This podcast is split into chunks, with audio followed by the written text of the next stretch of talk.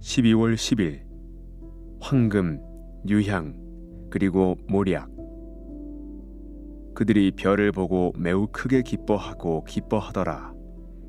집에 들어가 아기와 그의 어머니 마리아가 함께 있는 것을 보고 엎드려 아기께 경배하고 보배 합을 열어 황금과 유향과 모략을 예물로 드리니라.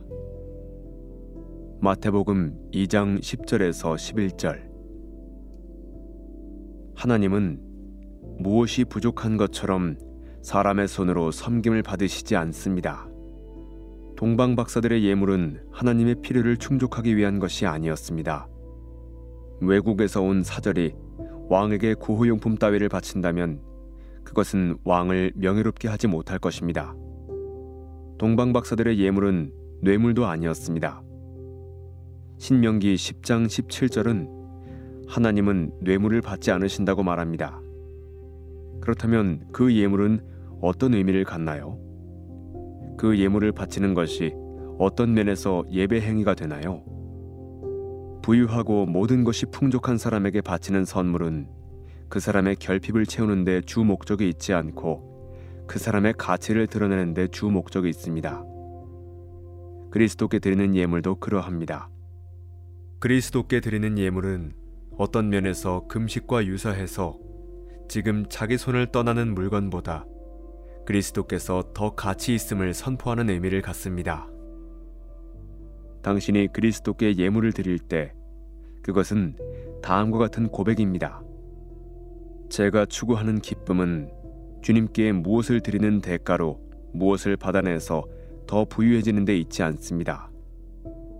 저는 주님이 주시는 물질에 관심이 있어서 주님께 나아온 것이 아닙니다. 저의 관심은 바로 주님께 있습니다. 저는 물질이 아니라 주님을 더 즐거워하길 바라는 소망 가운데 이 예물을 드립니다. 이로써 저의 소망을 더 강화하고 이를 외적으로 표현하고자 합니다.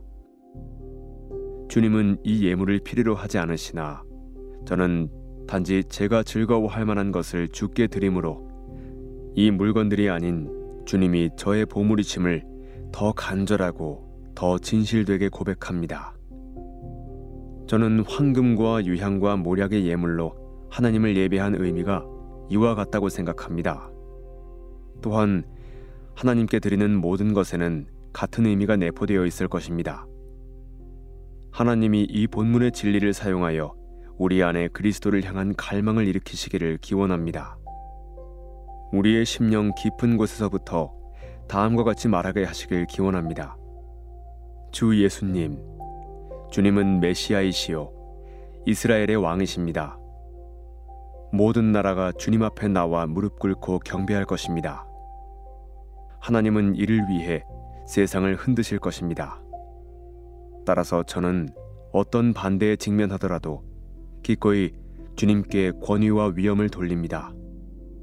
그리고 이 예물들이 아닌 오직 주님만이 제 마음을 만족시키실 수 있다는 것을 말씀드리기 위해 이 예물들을 주께로 가져옵니다.